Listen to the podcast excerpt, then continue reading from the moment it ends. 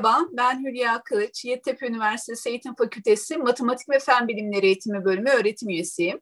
Merhaba, ben Oğuzhan Doğan. Ben de aynı bölümde öğretim üyesiyim. Bildiğiniz gibi yayınlarımızda bir kişinin matematik öğrenme yolculuğuna ilişkin bazı konuları alan uzmanı hocalarımızla ele almaya çalışıyoruz. Bugün son yıllarda matematik ve fen öğretiminde öne çıkan konulardan biri olan sistemi yani fen, teknoloji, mühendislik ve matematik etkileşimini ele almaya çalışacağız.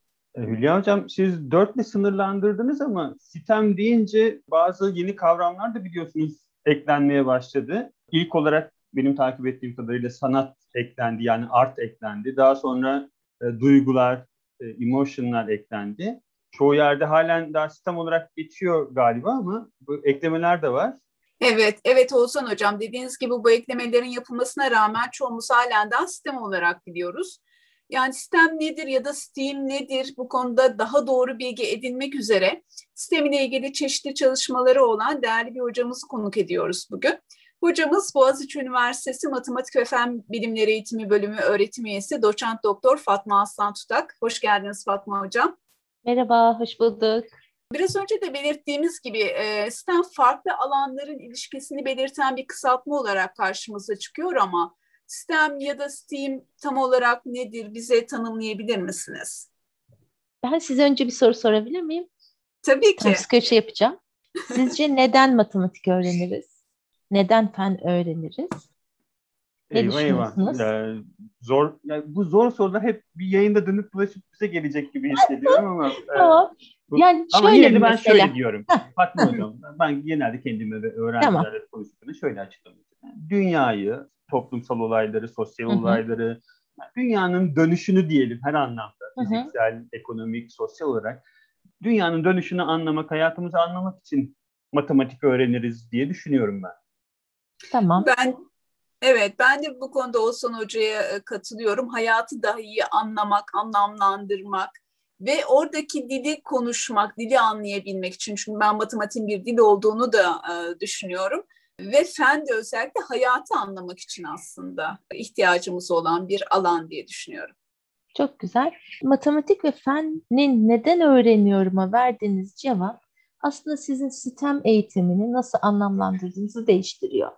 Ben matematik ve feni neden öğreniyorum ya da mühendisliği neden öğrenmeliyim gibi soruları cevaplamadan bu alanların bütünleştirilmesini düşünmek biraz zor geliyor bana. Mesela ee, ben matematiği mecbur olduğum için mi öğreniyorum? Şair ne demiş? Ben sana mecburum bilemezsin. Adını mıh gibi aklımda tutuyorum. Matematik mıh gibi aklımızda. Neden ama ben ona mecburum? Oğuzhan Hoca'nın ve Hülya Hoca'nın da söylediği gibi hayatımı anlamlandırmak istiyorum. Hayatımı anlamlandırmazsam ne oluyor? Mesela Covid gibi bir e, bütün dünyayı etkileyen bela ile başa çıkamıyorum. E, mesela o örnekten de bakabiliriz. Geçen sene COVID e, salgını çıktıktan sonra biz öğrencilerimle COVID salgınını mesela modelledik. Modelledik diyorum. Bakın aralarda hep böyle kullandığım kelimeler aslında sistemi de çağrıştıracak şeyler olacak. Ve biz orada gördük ki ben sadece matematik bilerek bununla baş edemem. Sadece tıp bilgisiyle bununla baş edemem. Teknolojiye de ihtiyacım var. Mühendisliğe de ihtiyacım var. Oğuz Hoca'nın dediği gibi sosyal konulara da bilimlere de ihtiyacım var değil mi? Maskeleri konuştuk. Maskelerde tasarımlardan bahsettik. Değil mi?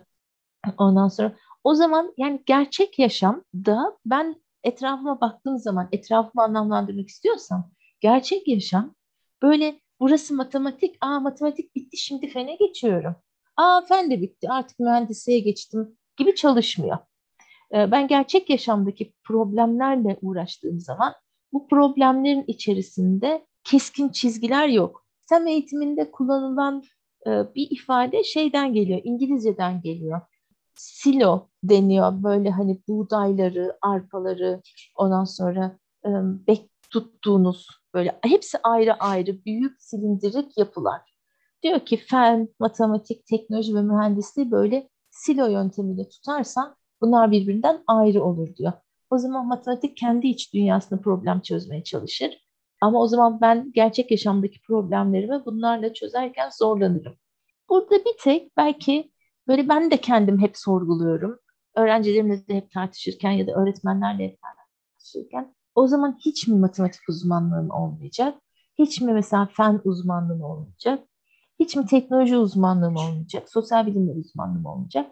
Evet olacak. Ben orada belki daha fazla okumak isteyenler olursa diye bugün bütün konuşmalarla da ilgili OECD hepimiz biliyoruzdur eğitim camiasından. OECD bir öğrenme pusulası yayınladı. 2030, 2030 için. Bir ona bakabilirsiniz mesela. Şimdi 2030 pusulasına ben baktığım zaman biz de yakın zamanda hazırladığımız bir e, kitap bölümünde mesela bunu da Türkçeleştirdik, anlattık. Burada mutlaka pay vereceğim. Nasıl bütünleşik alanlar diyoruz ya, bu tür çalışmalar e, uzmanların bir araya gelip birlikte çalışmasını, koordineli çalışmasını gerektiriyor. Benim de sistem eğitime bakış alanım ben bir matematik eğitimcisi olarak tek başıma sistem eğitimi yapmamalıyım. O yüzden biz e, benim üniversitemdeki Sevile Kaygın hocamızla biz birlikte çalışıyoruz. 2012-2013 yılından beri sistem eğitimi üzerine kafa yoruyoruz. İşte yayınlar yapıyoruz, etkinlikler hazırlıyoruz, öğretmenlerle ve öğrencilerle bunları uyguluyoruz, paylaşıyoruz. İşte yakın zamanda yine çalıştığımız bir konuydu. Yeni bir kitap bölümü hazırladık. Bu öğrenme pusulası. Ben şiddetle tavsiye ediyorum. Lütfen gidip ona bakın. Oradaki pusulada ufuğa koyduğu şey öğrencinin iyi olma hali ve e, bu eylem eyleme geçme, eylemliği ön plana çıkarıyor. Öğrenci kendi çevresinde eyleme geçsin diyor. Ama bunu geçtiğiniz zaman da mesela merkeze koyduğu bilgi ve beceriler var. Bilginin içerisinde hem disipliner bilgi var hem disiplinler arası bilgi var. O zaman ben şimdi disiplinler arası bilgiye baktığım zaman sistem için şeyi unutamam. Disiplinlerin uzmanlaşmasını unutamam. Aa böyle bir şey yok diyemem. Yani siz bir alanda belirli bir bilgi birikimi ve uzmanlaşmayı gerçekleştirmeden disiplinler arası bağlantı kurmakta, güçlü bağlantılar kurmakta zorlanırsınız. Burada bence Fatma Hocam sanıyorum buradan yola çıkarak şey dedi hani o disiplinler arası uzmanlıkları kazanıyoruz ama bunları bir araya getirip bir bağlam üzerinde çalışmadan, bunları bir bağlam üzerinde, bir problem üzerinde bir araya getirmeden tam anlamıyla kullanmış olmayacağız. Sistem de belki evet. buna hizmet edecek demeye çalışıyoruz galiba. Evet. Ben yani öyle ben, anlıyorum diye. Ben, ben şimdi evet sistemi şey gibi görüyorum. Bazı insanlar moda olarak görüyor ve böyle şey e, afilli etkinlikler yapılıyor falan. Ama sonra bakıyorsun öğrenci ne öğrendi? Çok eğlendi. Ben, ben çok eğlensin diye etkinlik yapacaksam mutfağa götürürüm çocuğu. Hadi gel derim kek yapalım. Bu arada kek, kek yapmaktan da çok güzel sistem etkinliği olur. Ama demek istedim yani ben sistem etkinliği yapacaksam belki benim bakış açım bu konuda önemli bir öğrenme hedefim var. Bu öğrenme hedefi de bence geleceğin neslini yetiştirmek, geleceğin insanlarını yetiştirmek. Bizim doğduğumuz dünya değil artık dünya. Yani bu Z kuşakları ifadeleri geçiyor. Ondan sonra ama de, de, deniyor ki mesela bu, bu kuşak ev satın almıyor. Ben şeyi hatırlıyorum globalleşmeyi tartıştık biz lisedeyken ya. Yaşım ortaya çıksın hadi. Ondan sonra global bir dünyaya doğdular. Bırakın teknolojiyi her şeye ve çevre kirliliğini biz yeni yeni duyuyorduk. Değil mi? Şu anda e, sürdürülebilirlik büyük bir konu ve gençler bunlarla mücadele ediyor. O zaman şu, bence gelecekte bu çocuklar büyük problemlerle uğraşacaklar. Oğuzhan Hocam senin dediğin gibi. O gerçek yaşam durumunda büyük problemlerle uğraşacaklar. O zaman ben geleceğin vatandaşını nasıl yetiştirmeliyim ki gelecekte bu problemleri kendisi mesela bilim insanları belki çözecek ama herhangi bir vatandaşın da bunu anlaması, özümsemesi, kendi yaşamında işte eyleme geçmesi. Yani geri dönüşüm yapıyor mu, yapmıyor mu mesela? Bir kişi neden geri dönüşüm yapmaz? İnanmıyordur. Ya da ona ikna olmamıştır değil mi? Sürdürülebilirlik konusunda. Ondan sonra ya da çevre kirliliği konusunda. O yüzden ben daha böyle sistem eğitimi bir amaç değil, büyük bir amacım için bir yöntem olarak görüyorum. Hocam siz geri dönüşüm deyince benim aklıma pandemi de geldi. Mesela pandemi de bence toplumsal olarak hareket etmemiz gereken bir alan. Sadece bilim adamlarının çözebileceği bir sorun değil. Gerçekten toplumsal evet. olarak müdahil olmamız gereken her bireyin. Bu anlamda öğrencilerin hepsini de bu sistem alanlarında matematiği, feni, mühendisliği bir arada kullanabilen bireyler olarak yetiştirmek daha iyi bir sosyal hayat kurmak için, toplumsal hayat kurmak için de ön planda gibi görünüyor. Evet. Buradan Oraya şuraya... bir örnek verebilir miyim Tabii, ama? lütfen lütfen. Küçücük. Şeyi hatırlıyor musunuz? İlk pandemi çıktığında eğriyi düzleştirme, flattening the curve çıktı. Ve bizi ilk kapattıklarında eve, şu an gene kapalıyız değil mi? İlk eve kapattıklarında dediler ki hastanelerin kapasitesini geçmesin hasta sayısı diye. İki tane eğri vardı. Bizi sosyal ıı, şeylerimizi aldığımız zaman kapanma, işte mesafe gibi yöntemleri uyguladığımız zaman eğrinin daha böyle basık olacağını söyler. Şimdi bunu hepimiz anlamak zorundaydık. O anda biz insanlara gel bak matematik öyle anlaşılır diyebilir miydik? Diyemezdik. O noktaya kadar biz onlara ne öğrettiysek, biz ne öğrendiysek matematik anlama, grafik yorumlama konusunda onu anlayıp bundan sonra eyleme geçtik. O yüzden verdiğiniz örnek çok güzel bence o bağlamda. Teşekkürler Fatma Hocam. Ben oradan şuna bağlamak istiyorum. Şimdi hakikaten bilimsel okuryazarlığı da yüksek bir nesil yetiştirmek lazım. Bir yandan da buna değiniyor tartıştığımız konu. Peki ne zaman başlayacağız bu biz bu işe? Hani liseye geldiği zaman mı, ortaokulda mı, ilkokulda mı? Ne zaman başlayacağız biz bu işe? Bence daha bebeklikten başlıyoruz. Ama bunun için de çocukları yok şu kursu yok bu kurs bir yerlere göndermek zorunda değiliz. Bence işin özü beceriler, beceri geliştirme. Bilgi geliştirmeden önce beceri gelişimi yani başlamalıyız. Bir yazı görmüştüm. Bilgisayar mühendisi paylaşıyor. Ben de aynı görüşteyim. O yüzden hoşuma gitti yazı. Çocuklarınızı diyor erken yaşta diyor kodlama öğretmek, işte robotik yaptırmak, şunu bunu yaptırmak zorunda değilsiniz diyor.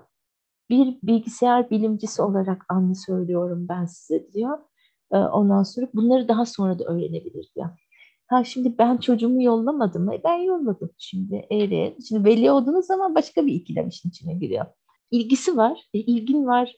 Gitme mi diyeceğim? Yapsın. Mesela Python öğrenmişti ortaokul başında falan. Ondan sonra ama orada aslında o bilgisayar mühendisinin yazdığı yazıda beceriler ön plana çıkıyor. Ne zaman öğrenmeyi okulun içine sınırlandırdık, o zaman öyle bir soru karşımıza çıkıyor. Ne zaman başlayacağız? Lisede mi başlayacağız? Ortaokulda mı başlayacağız? Ve bence çok önce başlayacağız. İlkokulda da sistem çalışmaları yapılıyor. Şimdi eve ev kısmını söyledim. Okul öncesi kısmını da söylemiş gibi oldum. Beceri odaklı. Belki o becerileri geri geliriz. Bence ilkokulda çok güzel tematik öğrenme üzerinden yapabiliriz. Sistemde bir gerçek yaşam durumu belirleme vardı ya. Aynı öğretmen fen bilgisini, matematiği, Türkçe'ye, sosyal bilgileri öğretiyor. Harika bir fırsat. Bir tema belirleme üzerinden ilişkiler kurdurmak, disiplinler arası ilişkiler kurdurmak, öğrencide tasarımlar yaptırmak sistem etkinliklerine inanılmaz kapılar açar. Ortaokulda da artık disiplinlerimiz ayrışıyor. E ayrıştı bu kötü mü? Değil. Çünkü artık öğrenciler mesela matematik özelinde söyleyeyim. Şey ya öğren öğrenecekler artık. Ben onları ayrı matematik dersine alacağım ki tam sayıları öğreteceğim. Problem çözmek için başka yeni araçlar vereceğim onlara. Ondan sonra mesela denklem diye bir şey öğreteceğim. Orada da işte öğretmenlerimize biraz iş, iş düşüyor. Farklı disiplinlerden öğretmenlerin bir araya gelerek bu mesela ortak öğrenme hedeflerimizi birleştirip ona uygun etkinlikler yapabiliriz. Liseyi zaten mutlaka yapmalıyız. Ona bir şey demiyorum. Sadece insanlar şey düşünüyor. Aşağıya inemez mi? İner. En aşağıya kadar iniyor. Fatma Hocam bununla bağlantılı olarak yani anladığım aslında e, sınıf öğretmenlerini bu e, etkileşimli öğretim bağlamında biz yetiştirirsek aslında çocukları da bu şekilde ilkokuldan itibaren yetiştirmeye başlamış olacağız. Ee, benim burada merak ettiğim size döneceğiz dediğiniz onun için soruyorum. Hangi becerileri geliştirebiliriz? Yani sistem etkinlikleriyle hem iki türlü sormuş olayım. Ne tür ön bilgiler, beceriler gerekli? Bir de sistemle beraber gelişen beceriler neler? Şimdi matematik, şimdi burada en beylik verecek cevap 21. yüzyıl becerileri. Burada ona gidersek çıkamayız. Lütfen dinleyicilerimiz bilmiyorlarsa araştırsınlar. 21. yüzyıl becerilerine 4C diye geçiyor. Bu öğrenme pusulasına da lütfen bakın. Orada da e, işte e, beceriler keza geçiyor. Ama burada e, sadece şeyi düşünmeyin. Bir akademik beceriler var, bir de yaşam becerileri var. Sistemde bunlar yok değil veya okul sadece akademik becerilerden oluşmuyor. Bir örnek vereyim. Bu yeni mi başladı? Bence yeni başlamadı ya. Ben şeyi hatırlıyorum. Annemi yazın yanına gittiğim zaman akrabalarını ziyarete götürürüm. Gittik bir yere. Emekli bir öğretmen var. Sohbet ediyoruz. İngilizce öğretmeni. Onun babası köy öğretmeniymiş. Köy enstitüsünden mezun bir köy öğretmeni. Ve çocuklara suyun kaldırma kuvvetini anlatmak için 50'li yıllardı bakın 1950 yıllar. Herhalde ben portakalda vitamin miydim neydim yani öyle hayal edin. Hani bu sistem çok yeni bir şeymiş gibi düşünmeyin diye diyorum. 1950 yıllar e, köydeki çeşmeye götürülmüş. Yani deneyimlettirerek orada çocuğun kendi hayatından belki orada bir problem vererek onlara suyun kaldırma kuvvetini öğretiyormuş. Şimdi o yüzden ne olur şey gibi bakmayalım. Bu yeni bir moda. Şimdi bunu yapacağız. Moda dediğiniz şey gelir geçer ama hedefimiz aynı. O hedef de bence beceri öğretimi olmalı. Ben ben en başa ne koyardım? Bilyacısı olduğu için problem çözme koyardım. Ah biz bir problem çözmeyi bir öğretsek. Çok güzel öğretsek. Allah'ın yazınında Hülya Hocam daha da iyi bilir. Onun problem çözme becerisini kazandırması için farklı yöntemler de geçiyor. Ama ben şimdi bakıyorum sistemde bütün o bütün o disiplinleri bir arada şöyle bir ip gibi tutup havaya kaldırsan dört bir yanda gelse üzümün salkımı gibi problem çözme derdim. Hepsini bir arada tutuyor bence. İletişim derdim. İletişim becerileri. Bir de böyle birazcık şey oldu. Bizde baskındı, biraz unutuldu mu? Muhakeme becerisi. Bazen akıl yürütme diyoruz ona. Ondan sonra e, mesela matematiği anlamlandırmak için benim muhakeme becerisine ihtiyacım var. Onu farklı yerlerde kullanmak. E tabi ilişkilendirme becerisi mutlaka gerekecek. Çünkü ben farklı disiplinleri ilişkilendireceğim. Onun dışında işte dediğim gibi yaşam becerilerine mutlaka hani girişimcilik, yaratıcı düşünme ama böyle hani Hülya Hoca'nın sorusuna ben bir sürü sayabilirim. İşbirliği yapmak, yenilikçi düşünme mesela mühendislikle katar ona. Biraz böyle problem çözme. Çünkü işin odağına gerçek yaşamdaki bir problemi çözmeyi koyduğum için belki. Çocuklar sistem etkinliklerine matematik, fizik, işte mühendislik bilerek mi gelecekler yoksa o süreçte mi öğrenecekler? Neleri bilmeleri lazım? O biraz etkinliğimizin yapısına göre değişir. Bizim Sevil Hoca ile uygulamayı çok sevdiğimiz bir etkinlik var mesela. Ee, onu da Amerika'da yaşayan Nermin Hoca var. Nermin Tosmur. O üçümüz birlikte çalışırken e, o etkinliği geliştirmiştik mesela ve üçümüz birlikte uygulamıştık. O da böyle yayınlarımızın içerisinde var. Yenebilir arabalar. Sadece yenebilir malzemeler veriyorsunuz öğrenciye ve bir metrelik rampadan onun belirli bir eğim veriyoruz ona. E, kaymadan tekerleri dönerek inmesini istiyorsunuz. Malzemeler neler? Kabak, muz, patlıcan, çubuk kraker, marshmallow, kremalı bisküvi, kek. Şimdi burada diyoruz ki en az üç tekeri olsun, iki aksı olsun. Ve problemi bu şekilde tanımlıyoruz. Hani kay, kaymayacak, tekeri dönecek, parçalanmayacak. Diyorum ki indiği zamanki süreyi ölç bana. En hızlı sürede inen aracı mesela belirliyoruz. Mesela belirlediğimiz şeylerden bir tanesi en sağlıklı araba. Yani siz ortaya kocaman bir tane baton kek koyup marshmallowlarla süsleyip jelibonları böyle koyarsanız işte onun kalorisi çok yüksek ama öte yandan da işte salatalıklarda şey yapıyorsunuz. Şimdi bu etkinlikte ben öğrencinin süper büyük bir bilgiyle gelmesini beklemiyorum.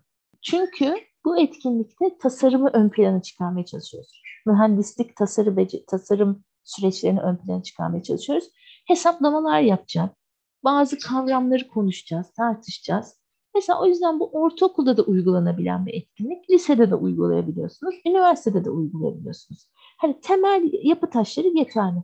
Ama öyle etkinlikler var ki sizin belirli bilgiye çok ihtiyacınız var. O zaman mesela termos etkinliği hazırlamıştık biz gene Sevil Hoca'yla. İşte orada mesela e, termos oluşturuyor öğrenciler. Yalıtım konusunu işlemek için bir bardak tasarımı. Mesela orada yalıtımı hiç bilmeden yapabilirsiniz.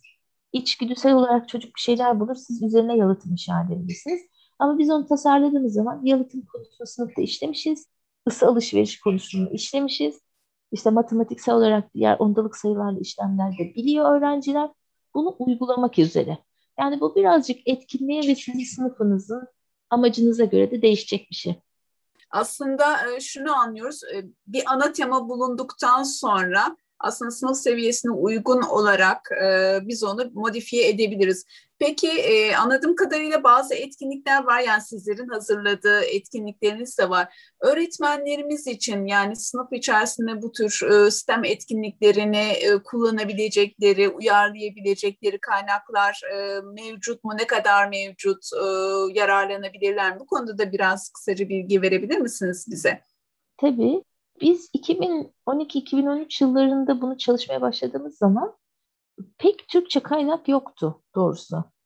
E, sitemin bir de Türkçe karşılığı da oluşmuştu FETEM diye. E, Sencer Çorlu Hoca ve e, başka yine e, hocalarımızın mesela çeviri şeyi ifadesi, çeviri demeyeyim, o terimi öyle tanımlamışlardı.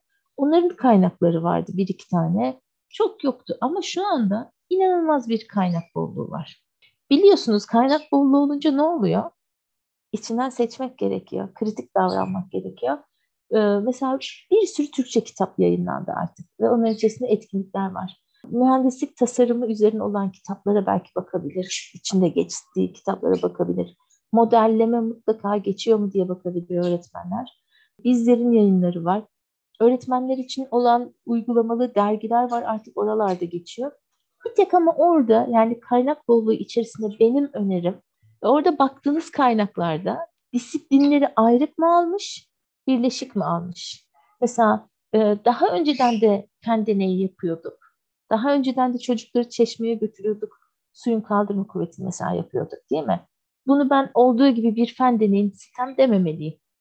Bir matematiksel modellemeye olduğu gibi bir işte sistem dememeliyim orada disiplinlerin bütün ne kadar bütünleştiğine bakabilirler. Eğer çok iyi, iyi bütünleşmiyorsa da onlar onu revize edebilirler bence. Peki teşekkürler Fatma Hocam. Peki evde sistem desek, evde sistem etkinlikleri yapabilir miyiz? Aslında o verdiğiniz evet. araba örneği sanki evde yapılabilir gibi geliyor bana. İlkokul çocuğu olan bir veliye, ortaokul çocuğu olan bir veliye önerebileceği hemen şöyle bakın şunu yapabilirsiniz diyebileceği hazır birkaç etkinlik bekliyoruz. İşte yenebilir arabalar olabilir. Marshmallow Kulesi geometride çok yapıyorduk.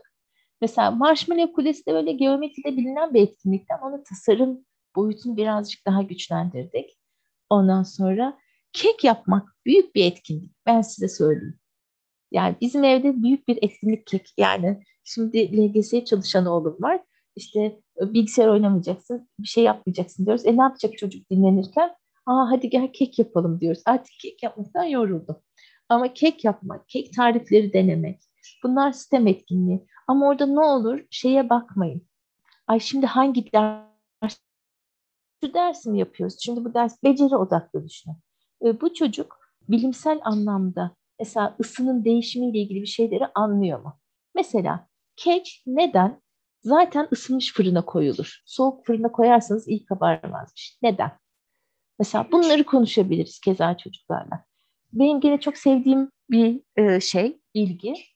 Çayınızı sıcak seviyorsanız, şimdi böyle tam koyarsınız çayı, çayı nasıl seversiniz diye düşünün. Çayı koyuyorsunuz, bir termometre koysam ben içine, o üssel olarak azalıyor. Tabii ki de çocuk bunu bilmiyor. Lise konusu üssel fonksiyon. Ama ben ilkokul ya da ortaokulda bak çay ne kadar hızlı soğuyor. Mesela ben ne yapıyorum biliyor musunuz? Yumurtayı haşladıktan sonra ellerim çok yanıyor. Hemen soyamıyorum. Vallahi buzluğa atıyorum. Çünkü bu bilgiyi biliyorum.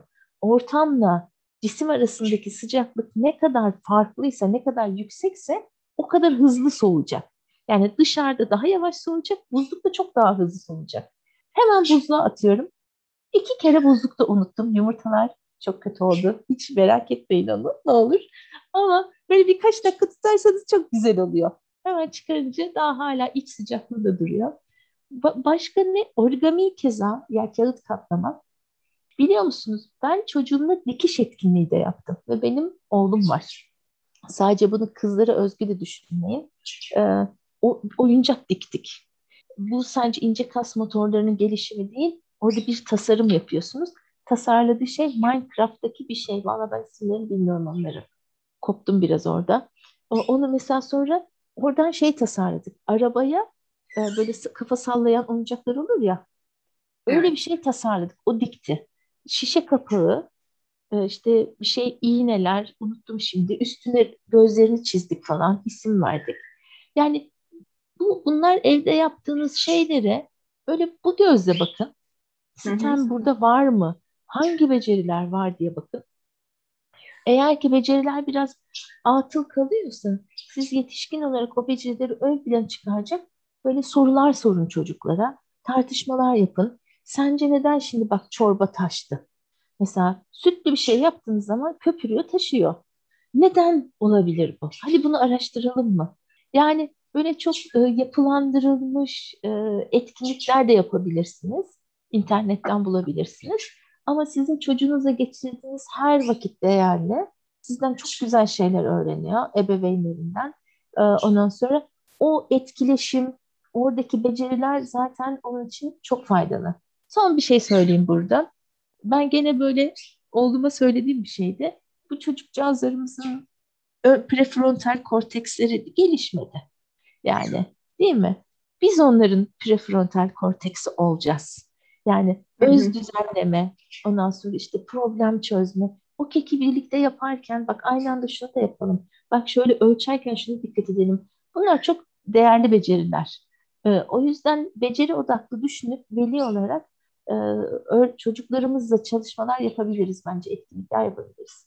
Evet, aslında bu bizim geçen e, podcast'te e, Oğuzhan Hoca ile konuştuğumuz konuydu. Düşünme becerileri nasıl geliştiririz ve orada vurguladığımız şeylerden biri de veri olarak bizim aslında örnek olmamız. Yani küçük yaştan beri bu sesli düşünme bir örnek. Yani işte neden e, taşıyor, acaba şöyle yapsam taşar mı, taşmaz mı ya da yumurtayı işte en kısa sürede nasıl soğutabilirim? Bunlar e, tabii sizin de söyledikleriniz bizim aslında geçen haftalarda konuştuğumuz konuyu pekiştiren örnekler oldu. Düşünme becerileri için yani beceri gelişimi önemli. Bizim de e, evde özellikle buna ön ayak olmamız model olmamız çocukların e, bu becerilerin gelişimini e, etkileyen faktör belki. Teşekkürler Fatma Hocam. Aslında konuşulacak çok konu var. Ama süremiz e, çok Dinleyecek kısıtlı. de muhtemelen bence Fatma Hoca da daha bize anlatmadığı birçok sistem etkinliği de var evde yapılan. Bence dinleyicilerimiz benden daha güzel etkinlikler hazırlayabilirler. Da, ben ona beceri, inanıyorum. Beceri odaklı bakınca sanıyorum evet herkes gör, göreceği hakikaten başka şeyler olacak. Ee, bence de aynen. bu anlamda bakmak yeterli gibi geliyor bana. Aynen, aynen. Peki teşekkür ederim o zaman Fatma Hocam bu güzel soru. Ben teşekkür ederim konuk ettiğiniz için. Bir tek şey evet. diyebilirim işte. O becerileri ne olur unutmayalım.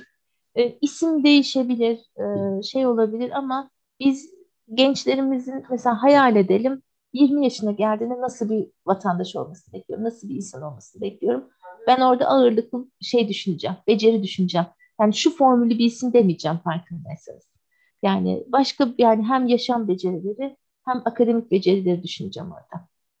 Evet, tekrar Fatma hocamıza çok teşekkür ediyoruz ve tüm dinleyicilerimize sağlıklı günler diliyoruz.